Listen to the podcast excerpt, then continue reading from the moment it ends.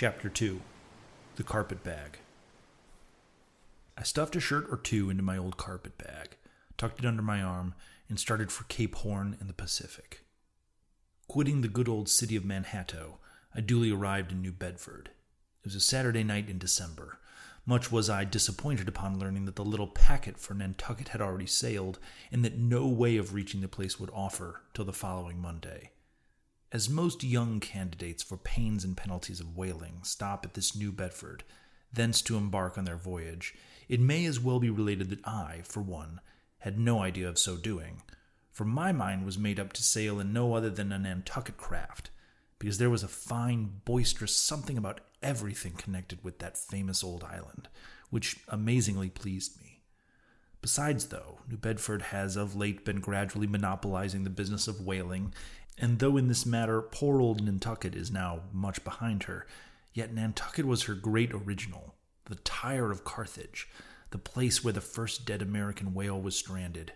Where else but from Nantucket did those aboriginal whalemen, the Red Men, first sally out in canoes to give chase to the Leviathan?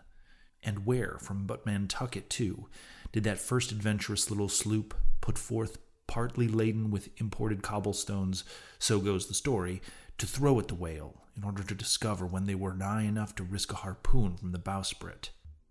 Now, having a night, a day, and still another night following before me in New Bedford ere I could embark from my destined port, it became a matter of concernment where I was to eat and sleep meanwhile.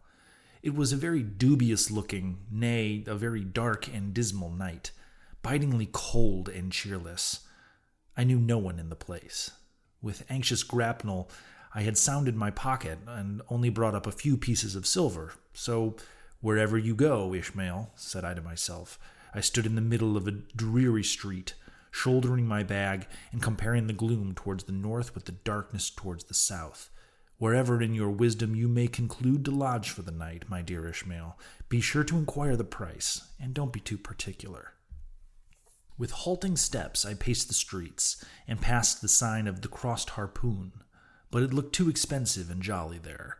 Further on, from the bright red windows of the Swordfish Inn, there came such fervent rays that it seemed to have melted the packed snow and ice from before the house, for everywhere else the congealed frost lay ten inches thick in a hard asphaltic pavement. Rather weary for me when I struck my foot against the flinty projections, because from hard, remorseless service the soles of my boots were in the most miserable plight. Too expensive and jolly again, thought I, pausing one moment to watch the broad glare on the street and hear the sound of tinkling glasses within. But go on, Ishmael, said I at last. Don't you hear? Get away from before the door. Your patched boots are stomping the way. So on I went. I now by instinct followed the streets that took me waterward, for there doubtless were the cheapest, if not the cheeriest, inns. Such dreary streets, blocks of blackness, not houses on either hand, and here and there a candle, like a candle moving about a tomb. At this hour of the night, and the last day of the week, that quarter of the town proved all but deserted. But presently I came to a smoky light proceeding from a low, wide building, the door of which stood invitingly open. It had a careless look, as if it were meant for the uses of public, so entering, the first thing I did was to stumble over an ash box in the porch. Ha! thought I. Ha! As, as the flying particles almost choked me. Are these ashes from the destroyed city Gomorrah? But the crossed harpoons and the swordfish, this, then, must needs be the sign of the trap. However, I picked myself up and hearing a loud voice within, pushed on and opened a second interior door. It seemed the great black parliament sitting in Tophet. A hundred black faces turned around in their rows to peer and beyond. A black angel of doom was beating a book in a pulpit. It was a Negro church, and the preacher's text was about the blackness of darkness and the weeping and wailing and teeth gnashing there. Ha! Ishmael, I muttered, backing out. Wretched entertainment at the sign of the trap. Moving on, I at last came to a dim sort of light not far from the docks, and heard a forlorn creaking in the air, and looking up, saw a swinging sign over the door with a white painting upon it, faintly representing a tall, straight jet of misty spray, these words underneath The Spouter Inn, Peter Coffin. Coffin? Spouter? Rather ominous in that particular connection, thought I.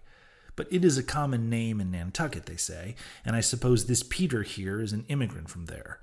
As the light looked so dim, and the place for time looked quiet enough, and the dilapidated little wooden house itself looked as if it might have been carted here from the ruins of some burnt district, and as the swinging sign had a poverty stricken sort of creak to it, I thought here was the very spot for cheap lodgings and the best of pea coffee. It was a queer sort of place, a gable ended old house, one side palsied, as it were, and leaning over sadly. It stood in a sharp, bleak corner, where that tempestuous wind Euroclydon kept a worse howling than ever it did about poor Paul's tossed craft. Euroclydon, nevertheless, is a mighty pleasant zephyr, if any one indoors, with his feet on the hob quietly toasting in his bed. In judging that tempestuous wind called Euroclydon, says an old writer of whose work I possess the only copy extant, it maketh a marvellous distance, whether thou lookest out from the glass window where the frost is all on the outside, or whether thou observe it from the sashless window where the frost is on both sides, and of which the white death is the only glazer. True enough, thought I, as this passage occurred to my mind. Old black letter, thou reasonest well. Yes, these eyes are windows, and this body of mine is the house. What a pity they didn't stop up the chinks and crannies, though, and thrust a little lint here and there. But it's too late to make any improvement now. The universe is finished.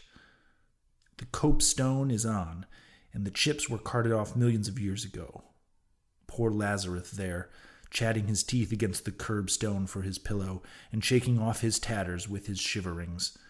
He might plug up both ears with rags and put a corn cob in his mouth, and yet that would not keep out the tempestuous Euroclydon. Euroclydon, says old Dives, in his red silken wrapper. He had a redder one afterwards. Pooh, pooh! What a fine frosty night! How Orion glitters! What northern lights! Let them talk of their oriental summer climes, of everlasting conservatories. Give me the privilege of making my own summer with my own coals. But what thinks Lazarus? Can he warm his blue hand by holding them to the grand northern lights? Would not Lazarus rather be in Sumatra than here? Would he not far rather lie down lengthwise along the line of the equator? Yea, ye gods, go down to the fiery pit itself in order to keep out the frost? Now, that Lazarus should lie stranded there on the curbstone before the door of Dives.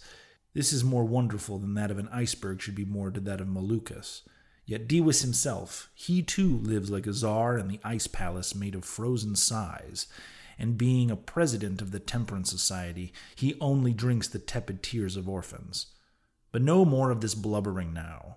We are going a whaling, and there is plenty of that yet to come. Let us scrape the ice from our frosted feet and see what sort of place this spouter may be.